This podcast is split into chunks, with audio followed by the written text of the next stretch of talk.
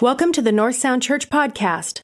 For more information about North Sound Church, please visit our website at northsoundchurch.com. Welcome to North Sound Church. So good to see you all. I got really hot during the first sermon this morning, so I shed my beautiful white jacket. I know many of you will be disappointed in not seeing that this morning, but uh, anyway, great to see you. And uh, we are going to look into God's Word. For those of you that maybe guess, uh, our worship time isn't just one song. Uh, we come back to it during communion, but we do the sermon or the talk uh, first. This morning, I had a conversation with my wife. So the way Sunday morning works is I get up quite early, and uh, and sit down with the sermon again. First of all on the computer, and then after I print it, and I just kind of go over things and I was just ama- amazed, um, being a pastor as long as I have. Only since North Sound, excuse me, have I had an opportunity to preach a lot, but um, I just I just love it. And, and I was marveling to myself this morning that I get a chance to talk for half an hour and you guys listen. I mean, think about how cool that is and what a, what a privilege it is. So, in my, in my euphoria about that, I went upstairs and I said, Barb, you know, it is such a privilege to be able to speak for half an hour. And she said, A privilege for you or them? so, I'm hoping that it isn't just a privilege for me, but that it's a privilege for, uh, for you as well. But what a I mean, when you think about it, what an amazing thing to get a chance to open God's Word and to share um, with you. I, I don't take that lightly. So, this summer we are doing a series of messages called You Asked for It. And last week, Pastor Robin, I think, had the longest sermon in the history of North Sound Church. And uh, we had a chance to listen on I 5 heading home, and it was great, and the worship was great. Um, I was so proud of our team uh, being on the highway, but listening. It was just, it just sounded, uh, sounded wonderful. Both the sermon and Casey, the worship, were, uh, were great. And uh, so, but looking forward to being back and being able to share with you today. So, this summer, we are going over topics that you want us to talk about. And the topic this Sunday has to do with fear. Someone, one of you asked about how do we live with fear or how, how do we cope with fear in a fallen world. And so that's what we are going to look at uh, today. And we're going to do that in the context of storms that come into our lives. We're going to talk about storms today.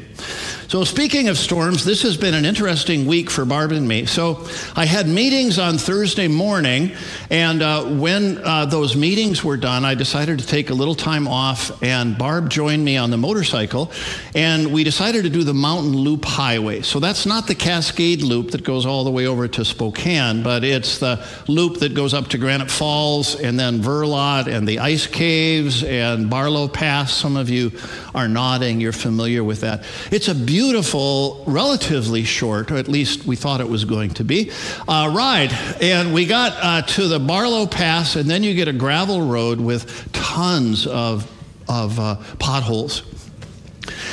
Do you know that two wheeled motorcycles and potholes and gravel are not your friend?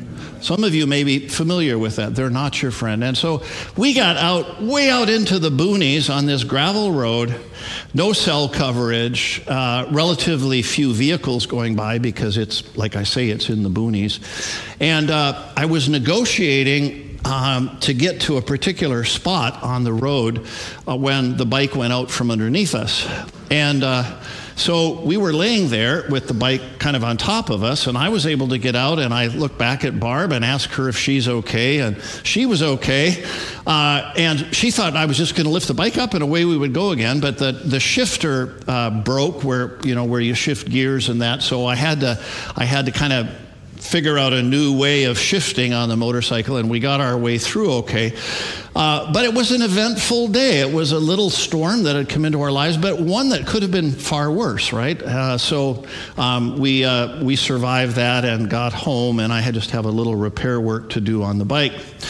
So Friday afternoon, that was late Thursday afternoon, Friday afternoon, our neighbors came back, and our neighbors, there are five Earls in the family, and the Earls that are living in the house across the street are the last three. So Earl 3, Earl 4, and Earl 5. And Earl four and Earl five. Uh, Earl four is a 40 something year old dad, and Earl five is a 16 year old son. And they had gone to watch uh, the Blue Angels on Friday afternoon.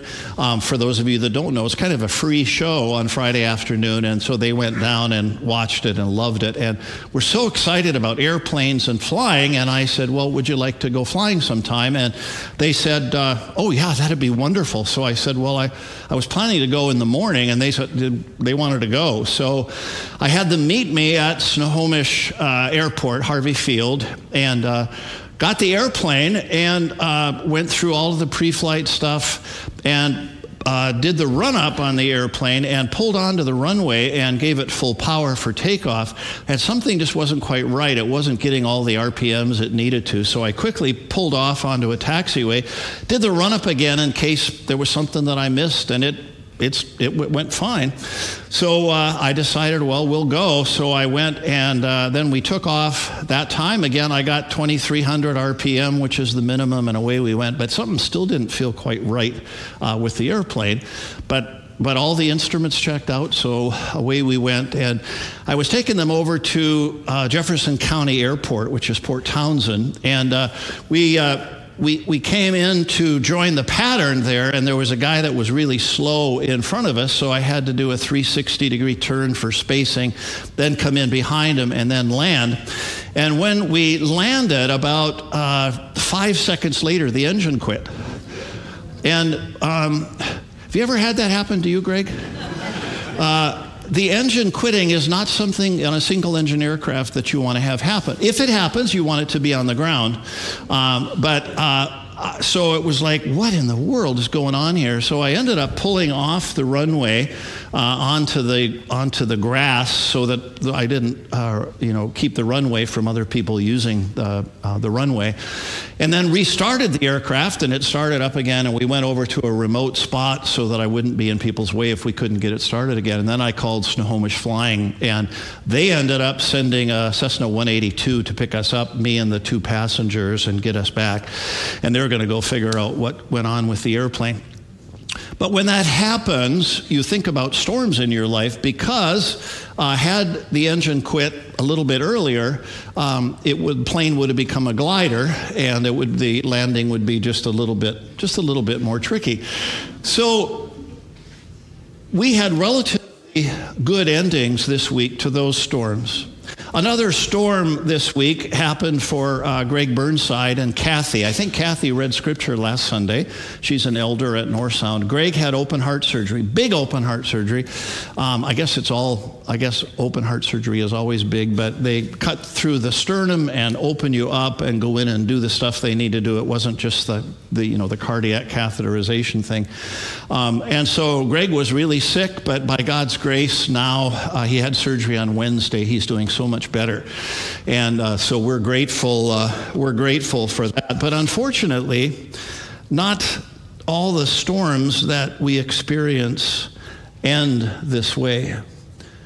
Debbie Rosenfeld, who I don't think Debbie's in church this morning, looking around, but Debbie lost her brother uh, unexpectedly and is dealing with the grief of his loss in their lives. Just a few months ago, Larry DeYoung, Larry and Hen um, usually sit, I think, I don't know, second service, first service, uh, down here just about where Walt and Tony are. And, uh, and on a, a morning when their son should have been at work, Larry noticed the truck just over here on Second. Noticed that his truck was still there where it had parked the night before, and he should have been long gone to work. And so he went back to the cottage on their property where he lives and discovered that he had passed away from uh, a drug overdose. And they, as a couple, then had to deal with this horrendous storm in their life. And just on the heels of that, I got a call from an Edmonds police officer to come to a home of Jan Gregg, who's a part of our congregation. And similarly, her son in her home had had a drug overdose and had passed away. These are, these are real people who are a part of the North Sound family who are going through these kinds of pretty horrendous struggles in their lives. Joanne Lawrence is another part of the North Sound family. Joanne and Steve have been regulars for years, and Joanne hasn't been to a regular church service, I think, in about six months. She had surgery for cancer and then complications and stuff going on, and she's just had a very difficult time. And Craig McDonald, who is also a part of our congregation, many of you know that his wife passed away last fall. We had a service for Gail not too long ago. Greg was into the hospital for a routine uh, procedure, and during the procedure got a, a atrial fibrillation and had to get treated for that. And as a part of that treatment, they discovered a melanoma on his chest, and so he's now having to go undergo radiation uh, treatment for that in his life. Storms, friends, come into our lives. On September 11th, which is coming up soon, we tend to, at least I tend to remember the events of September 11, 2001. And on more than one occasion, I've shared about flying back to Washington in, a, in an Air Force Learjet. And one of the most surreal experiences was landing on U.S. soil at a U.S. Air Force base and seeing F 16s with the canopy up, sitting at the end of the runway, ready to take off in a moment if there were further incoming attacks here in the United States. Four years later, having had a chance to serve at that time, I was privileged to be the deputy chaplain of the Coast Guard for Reserve Matters and had orders to go to New Orleans for a chaplain's conference. And uh, just before the conference happened on happened, I believe, starting on a Monday, um, the conference was canceled because there was a storm that was heading in towards New Orleans, and they decided that it wouldn't be a good idea to have a conference in a hotel with a Category Five hurricane coming in, and so. The chaplains didn't arrive in New Orleans, but Katrina arrived in New Orleans. At a news conference uh, at 10 a.m. On, Oct- on August 28, shortly after Katrina was upgraded to a Category 5 storm, Mayor Ray Nagin ordered the first ever mandatory evacuation of the city of New Orleans. He called Katrina a storm that most of us have long feared. The government provided some centers of refuge, including the, the stadium where the New Orleans Saints played the Superdome and elsewhere, but 80% of the 1.3 million people in New Orleans left the city at that time. Storms come in many ways in our lives, and we all face storms. Some storms are the sprinkles that we had here yesterday in Edmonds, and other storms are Category 5 hurricanes. Jesus talked about storms and the reality that all of us in a fallen world have to deal with storms in our lives. But to the person who asked this question, we don't need to live in fear. We will face storms, but we don't need to live in fear. Today we're reading from Matthew 7 from the Message translation where Jesus says, These words I speak to you are not incidental additions to your life, homeowner improvements to your standard of living. They are foundational words, words to build a life on. If you work these words into your life, you're like a smart carpenter who built his house on solid rock. Rain poured down, the river flooded, and a tornado hit, but nothing moved that house. It was fixed to the rock. But if you use my words in Bible studies and don't work them into your life, you're like a stupid carpenter who built his house on the sandy beach. And when a storm rolled in and the waves came up, it collapsed like a house of cards.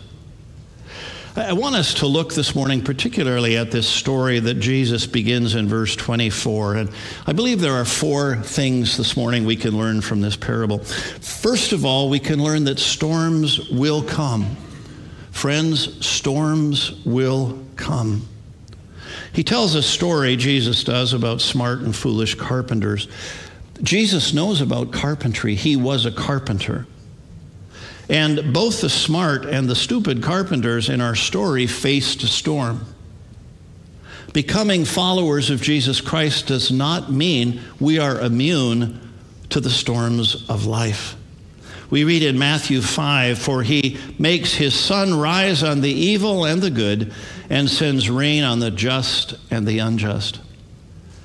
If you have not been a Christian for very long and you've been cruising along in life with no storms, I have an encouraging word for you. Just wait. storms will come. You see, followers of Jesus Christ also have storms in their lives. The storms come from many different directions. The storms may be your spouse of 25 years saying, I don't love you anymore. The doctor says there's something on this CT scan that we need to have a look at.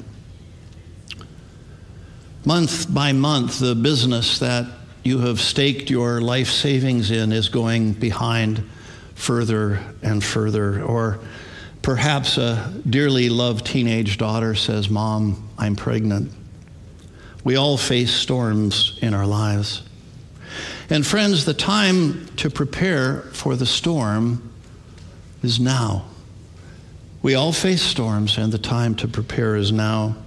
As Hurricane Katrina gathered over the Gulf, here in the Northwest, we watched with interest what was happening. But it wasn't to use a fancy word, existential for us. It didn't affect our existence. We watched it from a distance. But for those along the coastlines of Louisiana and Mississippi and Alabama, they knew they had to get ready, but some did not get ready. Those who got ready prepared to move from the area of greatest danger. Some evacuated, some found high ground. There was time to get ready when the storm was only an image on the weather radar. Friends, there seems to be a relationship between good preparation and overcoming fear when storms actually hit. It brings peace to our hearts to know that we have a plan to deal with the storms should they happen in our lives.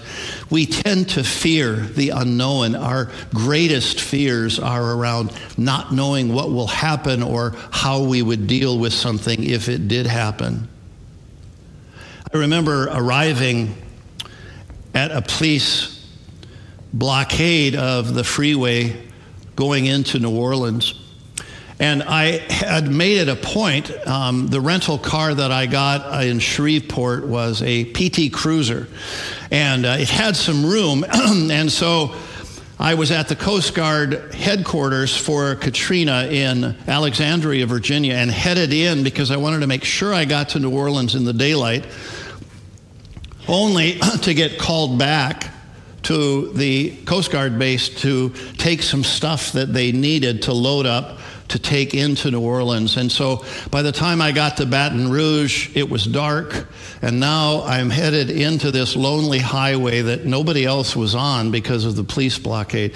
And I arrived at the blockade, and the state trooper looks in the car and he sees I'm in a Coast Guard operational uniform. He sees my cross. He sees the stuff in the car. And he offered what I think were to be encouraging words, but I, I, wasn't quite so sure as he looks down and he says, God bless you, man. Um, like, who knows what you're heading into? Because in those days, uh, without GPS, I had to find the New Orleans Saints training camp, which was the FEMA base, and I had to do that in the dark in an abandoned city where the elements that were out there were folks that you didn't want to have to deal with. In fact, I discovered the next day that we weren't allowed to go off the FEMA base unless we had an armed guard with us. It was a storm that affected many of us. And I had an idea of where I was going, but I didn't I had never been to that location before. As a result, I couldn't prepare, and there was a good measure of fear. Paul tells us to be ready for what may come our way. It's not just strategic advice, but it's very practical advice. When we are ready, we can handle the fear. In Romans 13, Paul tells the Christians in Rome that they need to get ready for what will come their way. He says, Besides this, you know the time that the hour has come for you to wake from sleep, for salvation is nearer to us now than when we first believed. The night is far gone, the day is at hand, so let us cast off the works of darkness and put on the armor of light. Friends, not being prepared is costly. The third thing I want to leave with you this morning is that our ability to withstand the storm is, in fact, directly related to the quality of our preparation. Our text this morning describes two different ways of preparing for the storm, and I'm not going to reread the scripture, but we have a foolish carpenter who builds a house on the sand and a wise carpenter who builds it on a solid rock. Their preparation is significantly different in the choices that they made, and it makes a very big difference.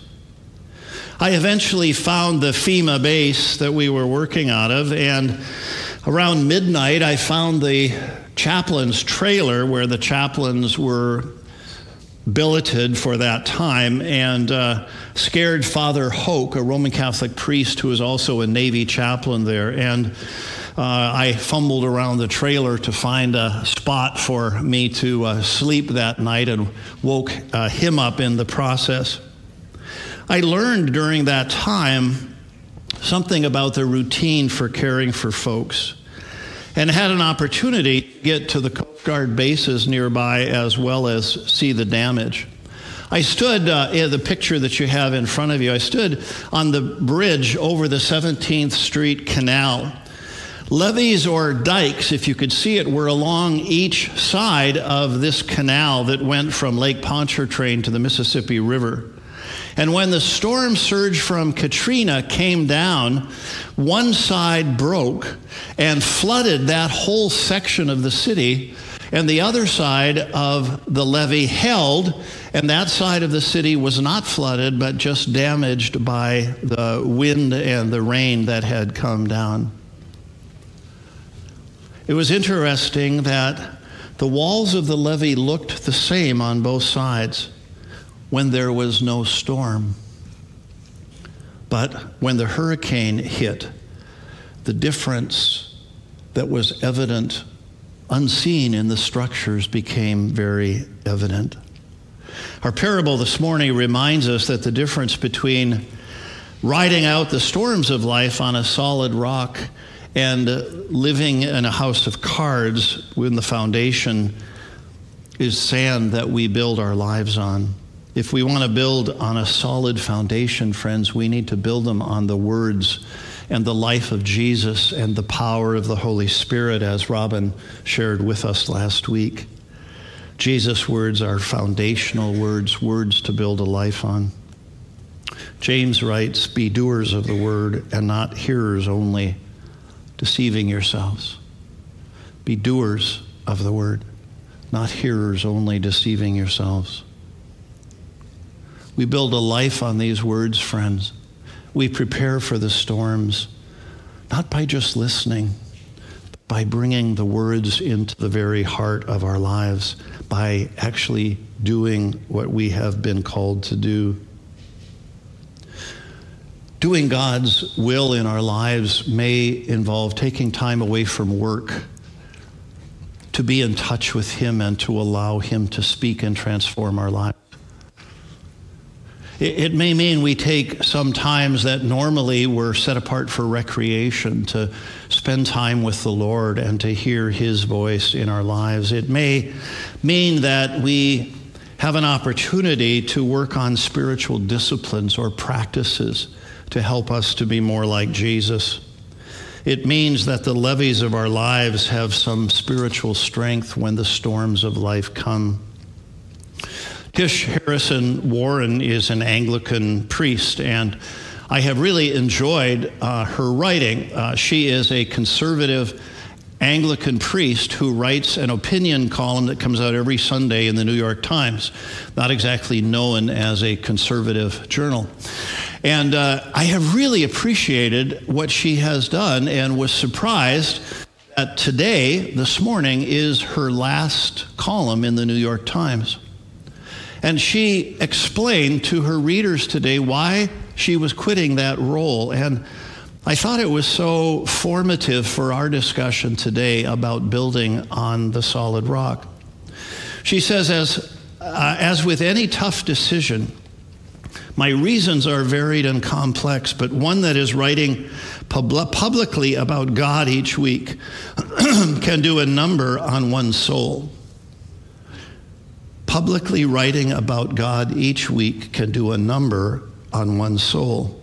Thomas Wingfold, a character in a novel by the Scottish, excuse me, Scottish minister and poet George MacDonald said, "Nothing is so deadening to the divine as a habitual dealing with the outsides of holy things. Holy things, sacred topics, spiritual ideas, I believe, have power. Dealing with them is a privilege and a joy." but habitually dealing with the outside of them is inherently dangerous. Tish has had the courage to leave a national newspaper and all of the visibility that comes with that to nurture her own spiritual life, to make sure that her life is built on the solid rock. Finally, this morning, we can rebuild after the storm. We can rebuild after the storm. Hurricane Katrina advanced on New Orleans, and some people made a terrible mistake. They did not evacuate. In some cases, they may have been afraid. In other cases, it may have been an issue of poverty where they simply didn't have the resources to be able to get out of town. But those who stayed didn't know what awaited them, and they no doubt had fear as the waters began to rise from the flood that took place following the storm. We all saw images of Coast Guard helicopters rescuing people from rooftops. And as I went to the uh, U.S. Coast Guard Air Station in Belle Chasse, I discovered a story behind what was happening, and that was that um, the uh, additional helicopters came in from the Aviation Training Center in Mobile, Alabama. And the helicopters kept the engines running to rescue more and more people. And they exchanged crews with the engines running. They just got one crew ran off and another crew ran on so that they could rescue more and more and more people. Between the helicopters and the boats, the Coast Guard alone in Katrina rescued 33,000 people. It's important, I think, for us to understand that those who were plucked from the rooftops may have lost all their belongings, but they came away with their lives. They may have gone to family in Shreveport or Houston, but now they continue to have a life and a future. And friends, you need to know that whether we've prepared well or not, God is with us in the midst of the storms of our lives. In the summer of 2015, Barb and I attended the memorial service for a friend, Greg Gelderman. Greg was a uh, high school principal or a school principal, and Greg and his wife Bev were in eastern Washington. And early in the morning before breakfast, Greg liked to go for a bicycle ride. And Greg was riding his bicycle in eastern Washington when a car came his direction, and the sun was coming up and blinded the driver, and the driver hit and killed Greg there on the road in eastern Washington. When he was overdue for breakfast, Bev went looking for him and she came upon the scene of the accident and all the emergency vehicles. And Bev went to one of the police officers there and introduced herself. And the police officer, when he knew who she was, took her forward to see Greg and to be able to identify him. And in that moment, that storm in her life, that extreme grief that she experienced in that moment. The coroner was there with Greg, and she said to the coroner, Do you know Jesus? The coroner said, Yes, I know Jesus. She said, Would you pray with me? But before he could pray, a paramedic came up and said, I know Jesus too. And a police officer came up and said, I know Jesus too. and they prayed for her, and the presence of God's Holy Spirit was so very real in Gail's life in that most tragic storm that she experienced. Friends, Jeremiah in Jeremiah 29 11, originally written to the people of Israel, but applies to us as well. It describes God's desire for us, even in the midst of the storms of our lives. He says, For I know the plans I have for you, declares the Lord, plans for welfare and not for evil, to give you a future and a hope. Friends, some of us have been rescued from storms. We didn't bear up well under the rain and the wind and the floods. Some of us are in the middle of storms right now. The wind is whipping around us. We wish we could have evacuated. We wish the storm wasn't happening. We may wish we had built a stronger foundation. We're, we're floundering. But the good news, friends, is that there is hope. We can be rescued.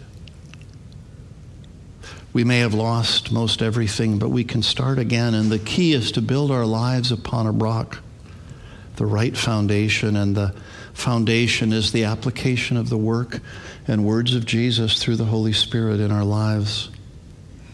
For some of us, it means we need to be reborn. We have maybe never come into a relationship with Jesus Christ. For others of us, it may mean another decision in our lives, a decision to move from being hearers of the word to being doers, to actually saying, I need to step back. I need to take some time to look at my relationship with God.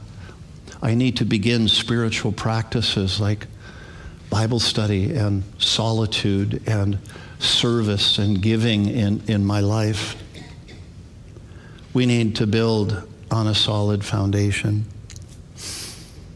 I close with a story of a young man who became a missionary to America, of all things. At that time in his life, he would be called religious. He was a clergyman, a, a, a, an Anglican priest. And he went with his brother to become a missionary in Georgia. His time in Georgia was marked by some disastrous storms in his life. One of them was in the area of romance. A young lady, Sophie Hopkey, was on the same ship with him, and they had a romantic relationship. And when they got to Georgia, this young man realized that this wasn't something that he thought he should move forward with, and Sophie became very angry with him because she felt he had made her a promise. And so she actually sued him. He, being a clergyman, refused to give her communion. And unfortunately, it ended up in him having to quickly flee the country on a ship back to England. On the way back to England, there was a terrible storm. And even though he was a clergyman, a man of God, he was terribly fearful in the midst of that storm. But he noticed a group of people on the ship that sang and prayed, and they didn't have that fear that he had. And he noticed them. They were Moravian Christians from Central Europe, and, and he noticed their lives. So when he got back to London, he decided he would follow up on that experience and he went to the Moravian church service, even though he was an Anglican priest, went to the Moravian church service, and at the Moravian church service, he reports that his heart was strangely warmed. Somehow, in that moment, the Holy Spirit spoke to him. And uh, his life was literally changed. And uh, that young man then began a journey for him that led him from religion to active leadership in the kingdom of God and the founding of a movement that changed, literally changed the face of England spiritually, and whose influence lives on today around the world. And his name is John Wesley. He didn't always respond well to the storms that came because Religion didn't have the power to deliver him. But when he built on the solid foundation of the kingdom, there was no one and nothing that could stop him. May that be true of each one of us this morning. Let's pray together. Lord, we thank you for your word and for its application to our lives. Lord, all of us here this morning have experienced storms, or we may be in the midst of them. Lord, help us to prepare well. And if we find ourselves in the midst of a storm, remind us that you have plans for us, Lord, to give us a hope and a future. In Jesus' name, amen.